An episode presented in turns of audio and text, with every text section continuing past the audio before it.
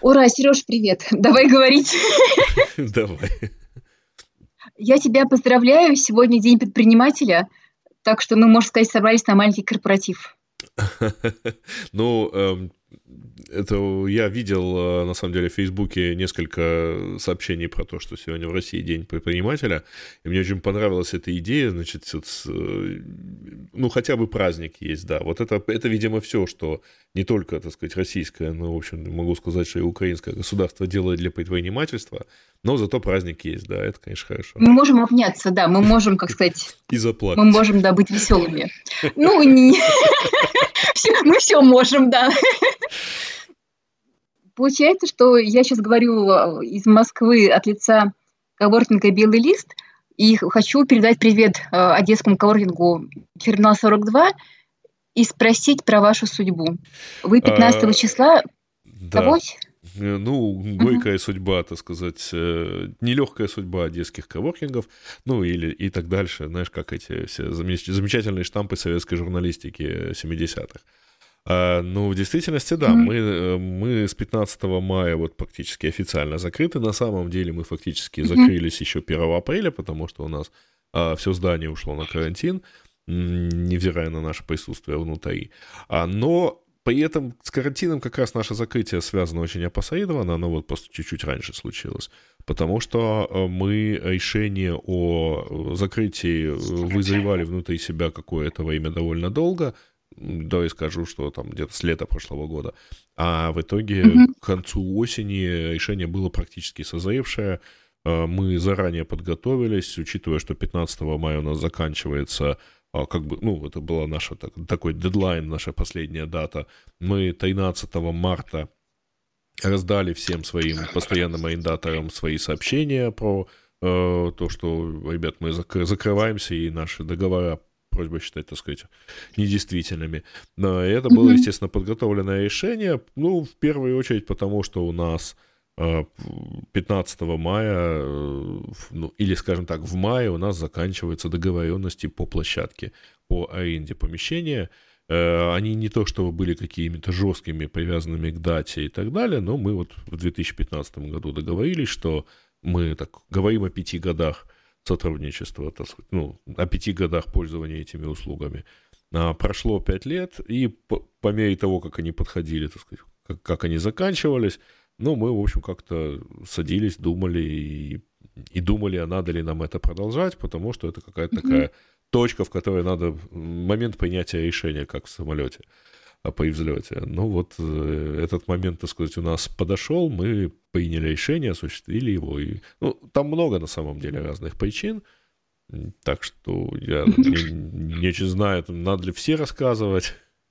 Вот. Может, только... какие-то ключевые то есть была же точка продолжать и оставить.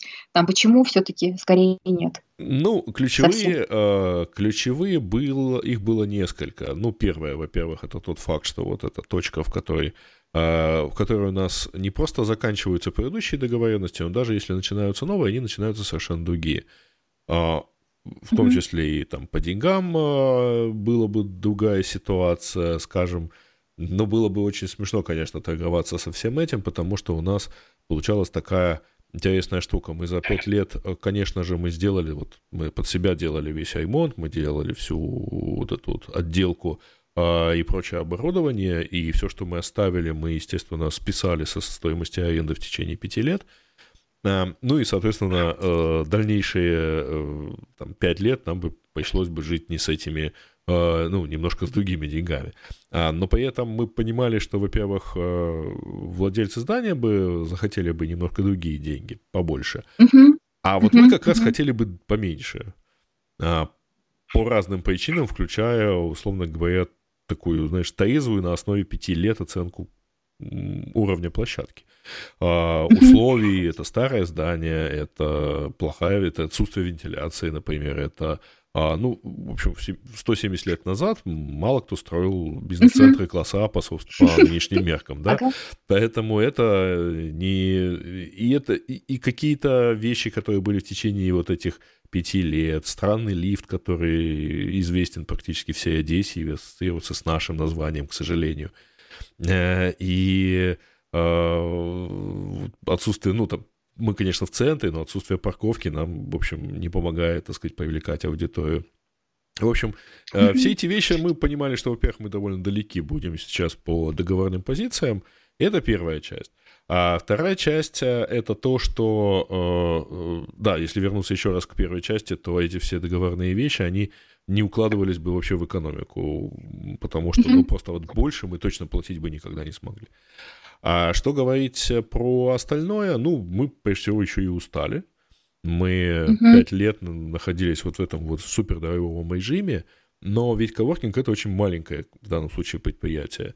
Даже если это довольно большое предприятие, это маленькое предприятие, потому что мы, ну, много нас не надо.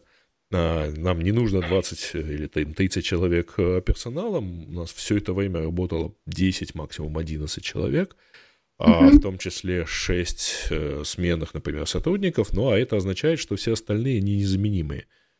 Э, кстати, uh-huh, эти шесть uh-huh. сменных сотрудников, они постоянно ротируются, потому что это довольно такая, не, не, не сказать, чтобы суперквалифицированная работа, это работа скорее для студентов. Студенты заканчивают институты и идут на нормальную работу. Если это не студенты, то в любом случае это такая эпизодическая какая-то, скорее для них занятость. А у нас несколько администраторов ушло в команды, которые сидели в коворкинге. Вот просто вот ага. увидели угу. вакансии, ну потому что вокруг ребята, они придумывают что-то интересное, там стартапы, а, дизайнеры, агентства, что-нибудь еще, а тут ты сидишь на рецепции и чеки выдаешь. Угу. Конечно, много интересного и в нашей работе было, но тем не менее вот несколько человек просто перешли работать в команды, которые у нас э, были резидентами свинили, так сказать. Такая интересная траектория. Uh, да, но а это означает, что у нас вот ну, средний стаж uh, вот таких сменных сотрудников составлял порядка 5-6 месяцев. Кто-то отработал 3 месяца, кто-то, конечно, полтора года, например, но тем не менее uh-huh. текучка была довольно большая. Это означает, что мы постоянно были в режиме еще и поиска. Мы половину uh-huh. какой-то головы держали в состоянии поиска новых сотрудников постоянных, чтобы иметь запас, потому что ну, условно, завтра нам нужно, завтра нужно, чтобы кто-то вышел, и почему это должен быть кто-то квалифицированный, умеющий обращаться с кассой, mm-hmm. с, со всем нашим да. софтом. А послезавтра кто-то должен выйти, потому что ребята там, в том числе у нас оставались на ночь, а тут вот, ну, от человека, к сожалению, найти не очень просто, даже на такую работу. И, Тут э... еще найти и обучить, то есть как бы две, два процесса подряд, ну, не только да, найти, а дове...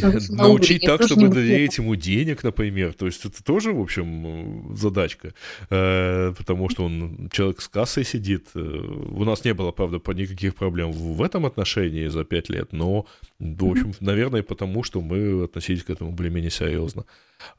И при этом у всей нашей замечательной команды просто нет никаких кадровых перспектив.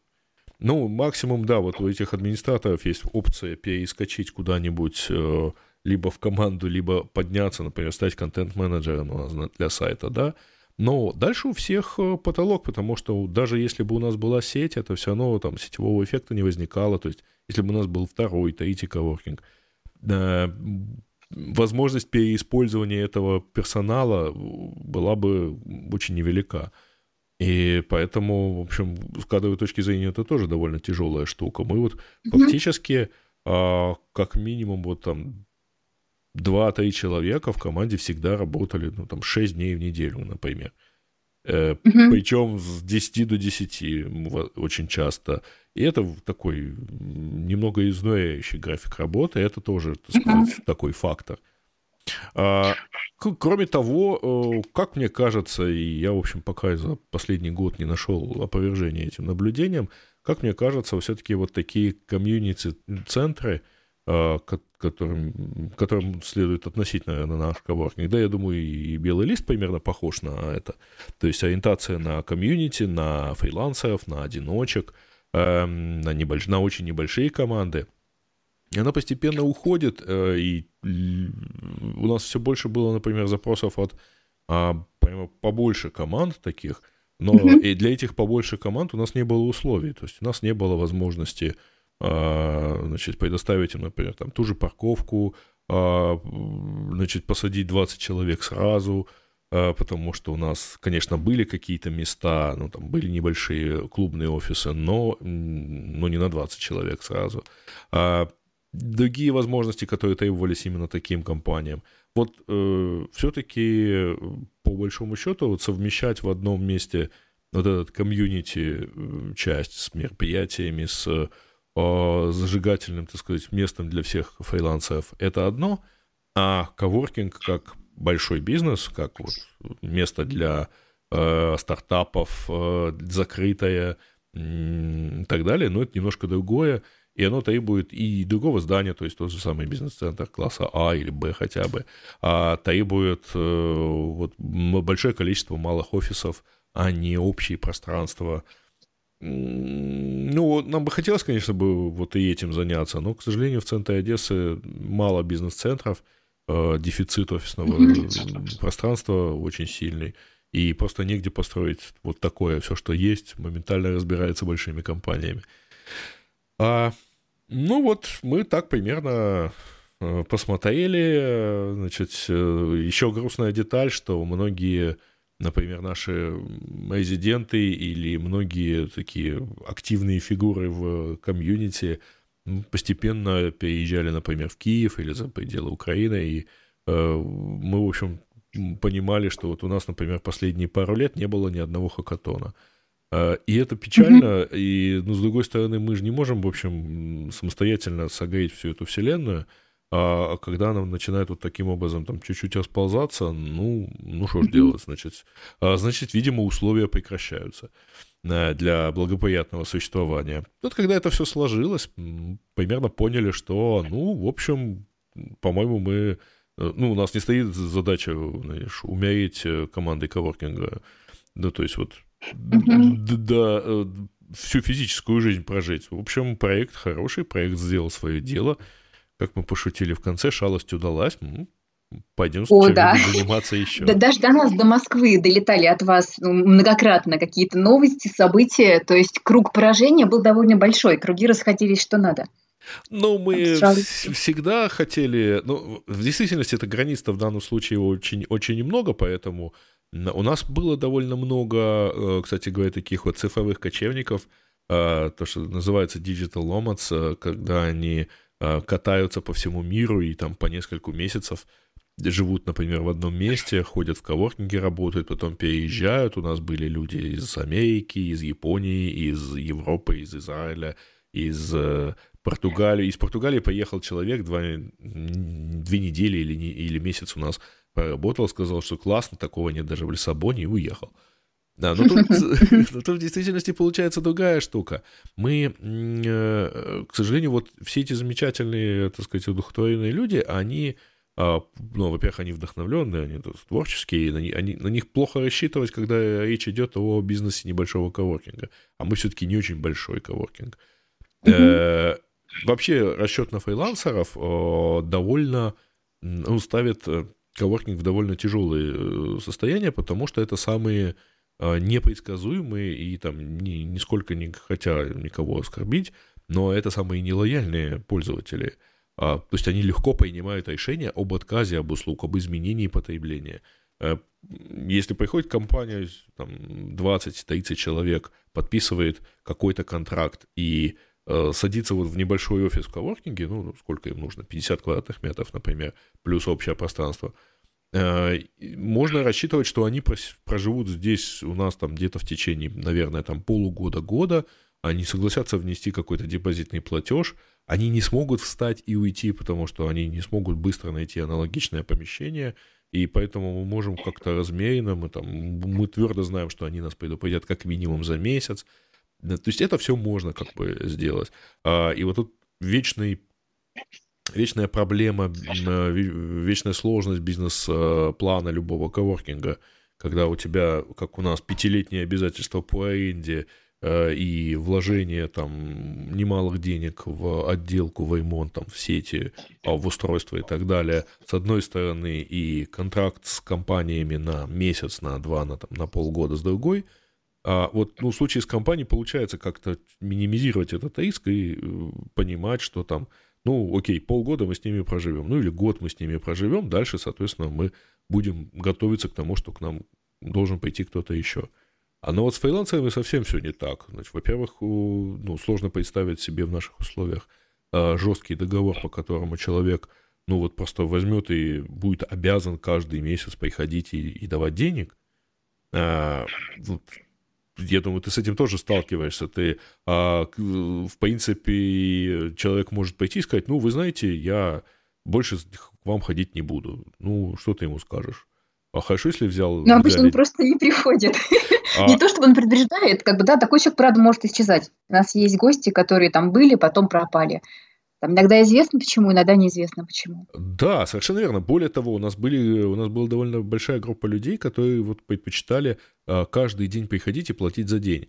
Они ходили несколько лет, например, или несколько месяцев как минимум. А, но на вопрос, ребят, ну смотрите, если вы возьмете пакет хотя бы на полмесяца, ну то есть на 15 дней рабочих, а, как вы уже, собственно, ходили, вы же заплатите примерно в полтора раза меньше. А, денег. А какие, ну, видимо, не готовы были, что ли, к таким длительным э, отношениям серьезным. Я уж не знаю. Но Личные вот, проблемы, да? Да, но вот какие-то у них, э, вот такие тоже были, довольно много, которые предпочитали приходить, платить там за день, за два, за три, и потом приходить еще через неделю, и опять платить за день или за два. И вот так вот потихонечку, потихонечку а, но что это означает там для коворкинга? Это означает, что банально утром я не знаю, сколько людей пойдет в течение дня. На, с точностью хотя бы до, до, я не знаю, до 20%. Я знаю, что у меня пойдут люди, которые заплатили за постоянные места. Я знаю, что пойдут люди, работающие в компаниях, там, небольших командах, снимающих фиксированные офисы. А, и я примерно знаю, что вот есть какая-то группа людей, которые работают, у которых месячные пакеты, ну, там, без фиксированных мест – ну вот если речь идет о том, что у нас, а у нас действительно там, если сейчас посмотреть на статистику, у нас а, в день продавалось, а, ну вот порядка 20-25% а, всех людей, находящихся в коворкинге, это были люди, которые пришли вот с улицы и заплатили денег за один mm-hmm. день или за 4 часа. А, как можно это спрогнозировать, так сказать? Вот управлять этим почти невозможно. Пойдут они в субботу Слушай, знаешь, или не пойдут. Мы мы постепенно научились строить модели, где-то год, наверное, четвертый у нас это пошло. Мы ну, смотрели на то, что было в прошлом, на сезонность, на понедельные какие-то графики. И в целом к этому году у нас была неплохая модель. До момента начала карантина у нас была модель, которая более-менее предсказывала, чего будет. Ну, на основе прошлого, да, там доходность в прошлом, попытка на ее основе смоделировать что-то в будущем. Но это, правда, каждый раз как будто ты гадаешь на, там, на кофейных каких-то листиках. А, ты знаешь, у нас еще а, были осложняющие факторы в данном случае, то есть если uh-huh. говорить про такую аналитику, потому что Одесса же это еще немного курортный город, и поэтому uh-huh. предсказать, вот в первые пару лет, 2015-2016 а, год, летом у нас было в день там до, э, до, до 100 человек, половина uh-huh. из которых была приезжие, приходящие uh-huh. вот на uh-huh. разовые пакеты.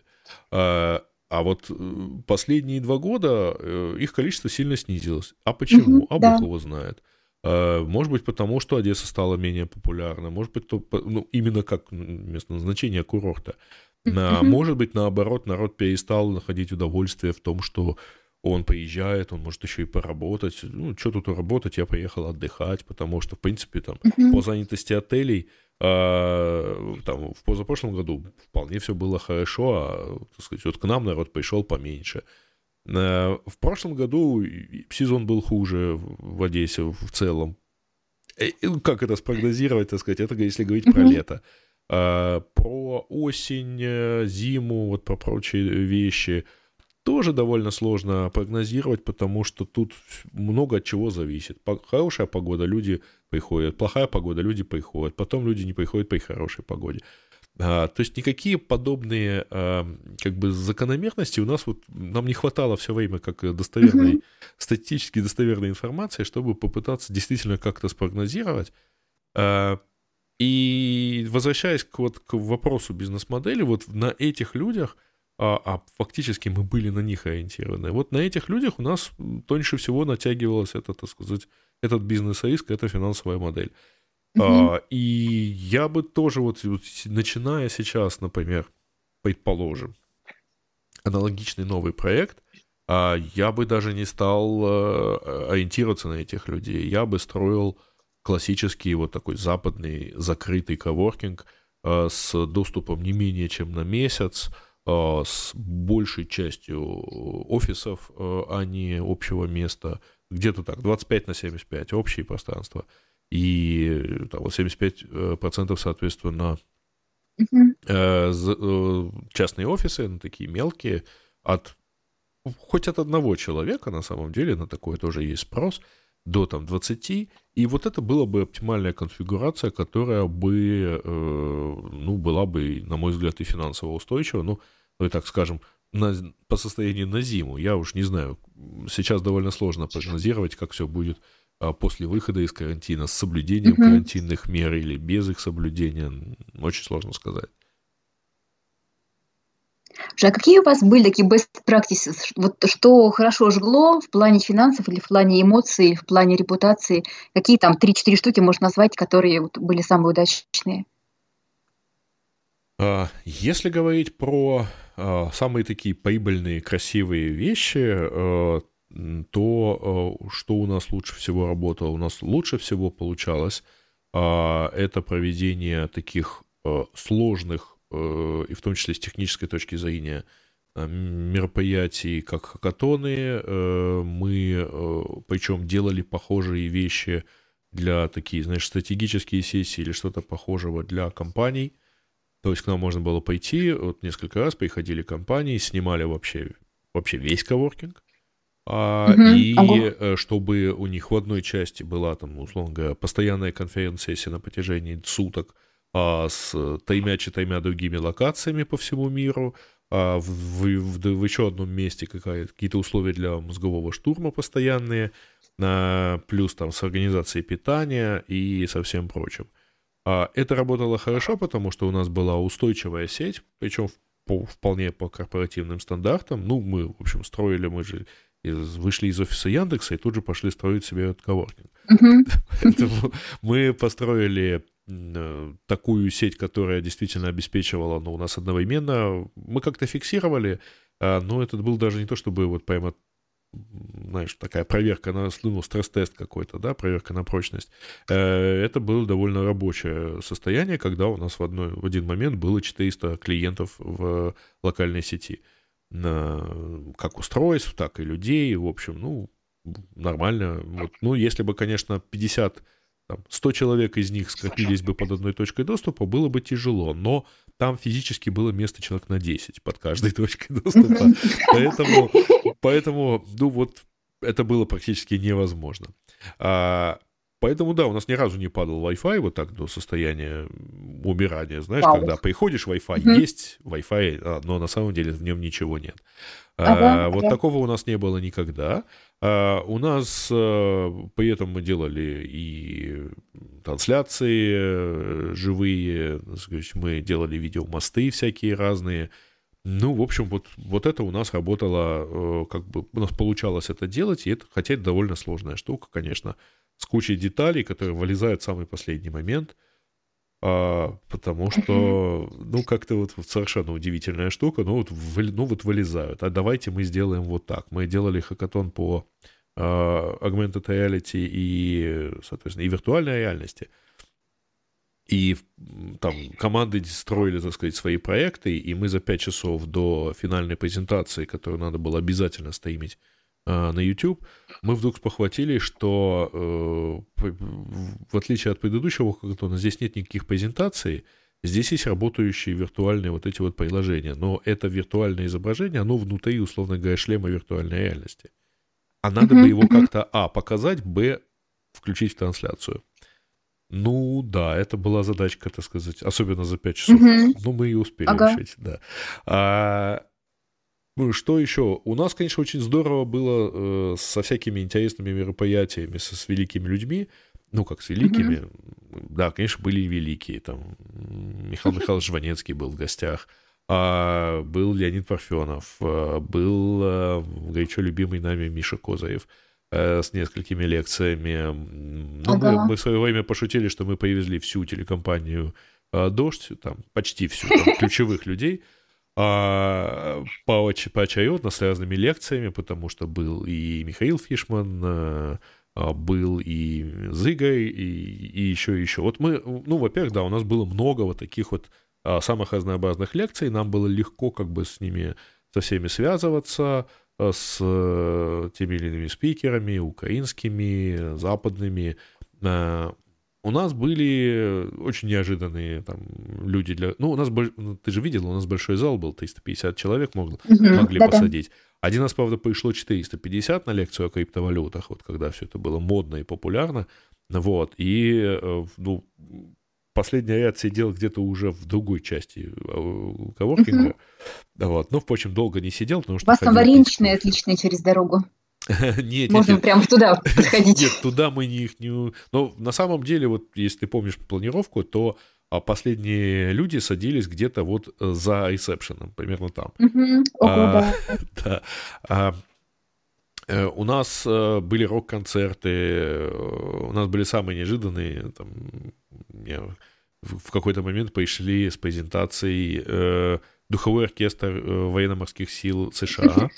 Вот, да, у нас был концерт э, тоже. Вот я прямо горжусь, как мы это обыграли, потому что что мы, мы разумеется, мы вспомнили, э, о чем говорят мужчины, квартета И. Вот, у нас был концерт прекрасной лютневой музыки 16 века.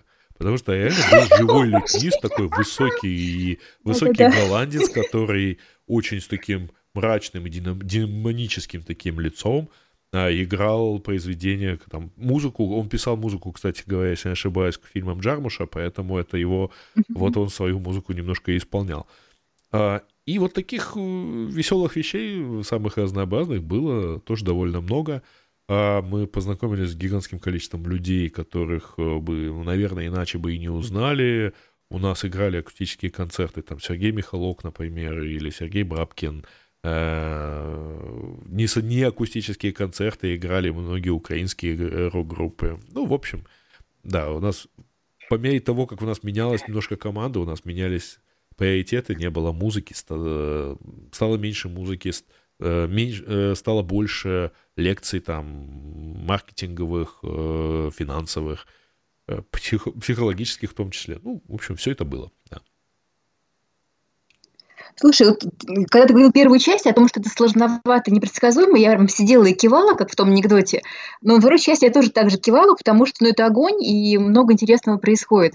А вы не пытались, когда вы устали, взять и продать все это кому-то новому, бодрому и свежему?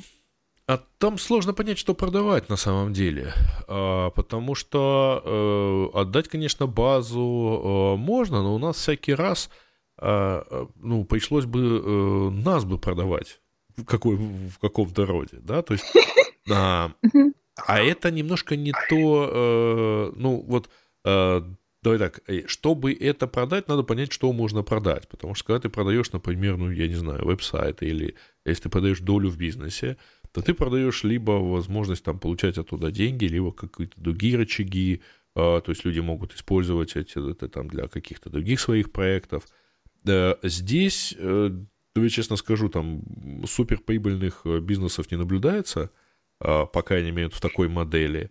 Я думаю, ты про это тоже догадываешься. А, поэтому продать это как машинка, машинопечатающую, ну, машинку печатающую деньги нельзя, ну, нечестно. А как про... веселье печатающую. А, ну и как, да, как смесь это, одного это и второго. веселье сильно зависело даже в рамках наших видоизменений, оно сильно зависело от каждого конкретного участника команды. Вот когда у нас э, в качестве э, программного директора, арт-директора э, была продюсер нашего местного радио, которая нам бегала и каждые там два дня говорила, а хотите концерт вот этого? А хотите там вот у нас будет в гостях вот это? И мы, конечно, говорили, хотим-хотим, значит, и Таня всех mm-hmm. приводила, и организовывала, и, это, и все это двигалось, условно говоря, в, в режиме вот таком музыкальном. А, у нас были ребята, которые занимались тоже в качестве вот там как бы контент, э, контента создающих как бы людей. А у нас были ребята, которые занимались, э, э, например, очень сильно дружили со всеми литераторами и так у нас появились очень многие значит, презентации книжек украинских поэтов, украинских писателей. А, и так у нас, например, Дмитрий Львович Быков появился несколько раз, читая значит, стихи и приходя к нам значит, покушать э, те же самые вареники, которые у нас там тоже делились, вареники, пельмени, не помню, что, что он точно ребят заказывали, вот, и, э, ну вот, как бы каждый раз видоизменения в команде, там, потому что а, кто-то уехал, кто-то перешел на другую работу, всякий раз изменения в команде, они сильно меняли даже, в принципе, вот там ту же программу мероприятий, и в какой-то мере они меняли содержание самого и коворкинга в том числе, то есть а, менялись взаимоотношения с резидентами, менялись иногда сами резиденты, потому что как-то вот тоже перегруппировывались. Это все было постоянно движущееся, и там нельзя ничего взять, упаковать и продать. Что, мне кажется, там можете процесс описать большой кусок, не весь, но изрядный. Такой скелет, типа как вот там в Икее каркас, даже не в Икее, как на рынке. Такие железные трубы, там подставки и так далее, а цвет покрась сам, какой хочешь. То есть а, мы да, дошли примерно до того, и что у нас есть следующие пять лет, э, проведи следующие пять лет внутри того, что ты Ой, покрасишь. Весело. Да, ну, в действительности мы, конечно, можем собрать вот некое такое свое там knowledge base, э, некий вот набор принципов э, и шишек, которые мы набили, и грабли, по которым мы походили, и рассказать, что вот, например, одно из интересных, хотя и не очень, не очень таких очевидных выводов. А, ну вот, к примеру, вот все эти замечательные наши мероприятия, концерты и все такое прочее, они на самом деле мало влияют на сам коворкинг.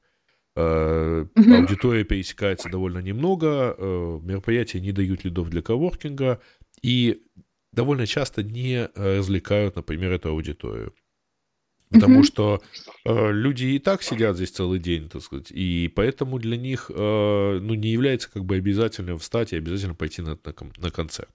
Хотя довольно часто mm-hmm. мы э, забирали людей, значит, э, ну как бы вот люди, которые у нас сидели, там, постоянные резиденты, мы их довольно сильно привлекали, например, на те же хакатоны, потому что это как бы более-менее близко. Но тоже, так сказать, каждый день это дело не проведешь. И поэтому и каждый день такие мероприятия на них не рассчитаешь. А поэтому вот этот вот переток аудитории из одной части деятельности в другую, он был невелик, а взаим, а взаимный там в обе стороны, чтобы это все работало. И мы поэтому ну, как бы не можем, а, ну, вот, вот этот вывод мы можем честно сказать, что, ребят, там, смотрите, либо, если вы хотите так делать, то учтите, это две отдельные части деятельности. Синергии mm-hmm, будет да, довольно немного, если будет вообще. А, аналогичным образом, вот, опять-таки, рассказать про какие-то особенности тарифов э, тоже можно. Может быть, мы и сядем что-то такое структурировать, э, тем более, что у нас сейчас есть там мысли, что, что сделать дальше с тем, что осталось, а, скажем так, с онлайновыми активами терминала, потому что у нас mm-hmm. есть, осталась аудитория, у нас довольно большая Facebook-страница. Я сейчас смотрю, что охват аудитории на нашей странице составил больше 300 тысяч человек за месяц на Фейсбуке, и, в общем, как-то мы не очень хотим это все дело забывать, но, ну, то есть не оставлять же это так, как бы, нерочительно. Ну, вот мы пока не придумали. У вас же есть еще классный ресурс – это команда. То есть вот костяк команды, который просто был шиногненный, вам же тоже теряться, но и не хочется. И... Ну вот э, с и, наверное, той командой, что у нас осталось, мы, ну, разумеется, там со сменными сотрудниками мы, конечно, связи будем поддерживать, но пока попрощались, потому что я имею в виду администраторов, э, потому что там, в общем, нам на данный момент именно администраторы не нужны, с небольшим остатком, э, который включает, например, контент-менеджера, значит, и менеджера по мероприятиям, мы э, сейчас вот сидим и штормим на тему, а что же сделать дальше, э, как работать с нашей аудиторией, с аудиторией, которую мы набрали, которая нам, по идее, доверяет, которую мы могли бы mm-hmm. как-то придумать, ну, что-то ей рассказать, ну не, ну, не рекламу в нее гнать, понятно, хотя это довольно очевидная штука, но рассказывать что-то полезное, приятное, делиться опытом, это в основном, конечно, аудитория, которая приходила на наши мероприятия. А в какой-то мере это аудитория, которая работала у нас в коворкинге, потому что, ну, там разные, там соотношение довольно маленькое. У нас всего в коворкинге, предположим, работало полторы тысячи человек, а подписчиков на странице 37 тысяч. Поэтому как-то надо бы их... Э, будем как-то балансировать и придумывать, что можно рассказать, может быть, там, делиться контентом, может быть, как-то а, что-то такое тоже придумывать. Пока не знаем. Пока вот идет отработка, так сказать, нескольких гипотез и придумывание, как это должно выглядеть э, и что с этим делать дальше. Угу. А в каком ты сейчас вообще настроении? Ты бодрый, усталый? Вот какой общий фон? А, ты знаешь, а, я не знаю, ты следил или нет, я, в общем, после, не, не после Яндекса, на самом деле, а вот там последние лет семь а, бегаю, а сейчас, правда, что-то забросил, пора приводить себя в форму, а, вот, и а, пару раз пробежал марафон, а, несколько раз, разумеется, полумарафон, так вот, часто спрашивают там, а что, что думаешь, когда финишировал на марафоне? Ну, ну на финише марафона ты ощущаешь ровно, ты думаешь ровно одну вещь. А, слава богу, можно больше не бежать. А, uh-huh. Ну, то есть можно вот перейти на шаг, и ты не будешь себя чувствовать виноватым. А, вот uh-huh. одно из основных, на самом деле, каких-то таких, может быть, оно, там, это комплекс мелких каких-то ощущений, но одно из основных вот таких ощущений после того, как вот проект закончился, а, особенно длинный, особенно такой вот с массой рутины, э, каких-то мелких операций и так далее, вот какое счастье, что не надо вот этой рутины больше. Э, я просто испытывал такое там год назад, когда продал Search Engines Ru, и поймал себя сейчас на мысли, что вот, ну, примерно похожая вещь. Ну, вот, слава богу, не надо поезжать каждый день на вот эту парковку, э, которая не всегда бывает свободна. А какое счастье, что у меня там внезапно не погаснет свет вот, вот, э, вот в том помещении, потому что опять что-то тут не то делают, а, там, представители арендодателя. Какое вот, как здорово, что, значит, у нас вот, вот здесь вот тоже вот этого не надо будет с этим решать как-то, вот за это там не надо платить, да вот про это не надо ругаться. Вот эта вся мелкая такая ага, вот, да. э, все эти мелкие рутинные операции, вот чувство облегчения от этого, это первое. На самом деле, самое такое, вот это я сделал в последний раз, слава богу. Вот. А, ощущение подавленности там или каких-то там усталости э, нету, э, потому что, ну вот, я же говорю, мы, кажется, взяли от проекта все. Его не то чтобы, ну и мы были морально готовы. Может быть, конечно, если бы нам пришлось решать его судьбу лихорадочно, потому что все закрылось, э, все пропало, так сказать, гипс снимают, клиент уезжает, ну, наверное, нам было бы э, не так весело. А так мы, в принципе, в общем, ну, конечно, там младшая часть нашей команды, а, то есть администраторы, они, конечно, были менее готовы к такому, потому что они не думали про это полгода. Им просто сказали за два месяца до.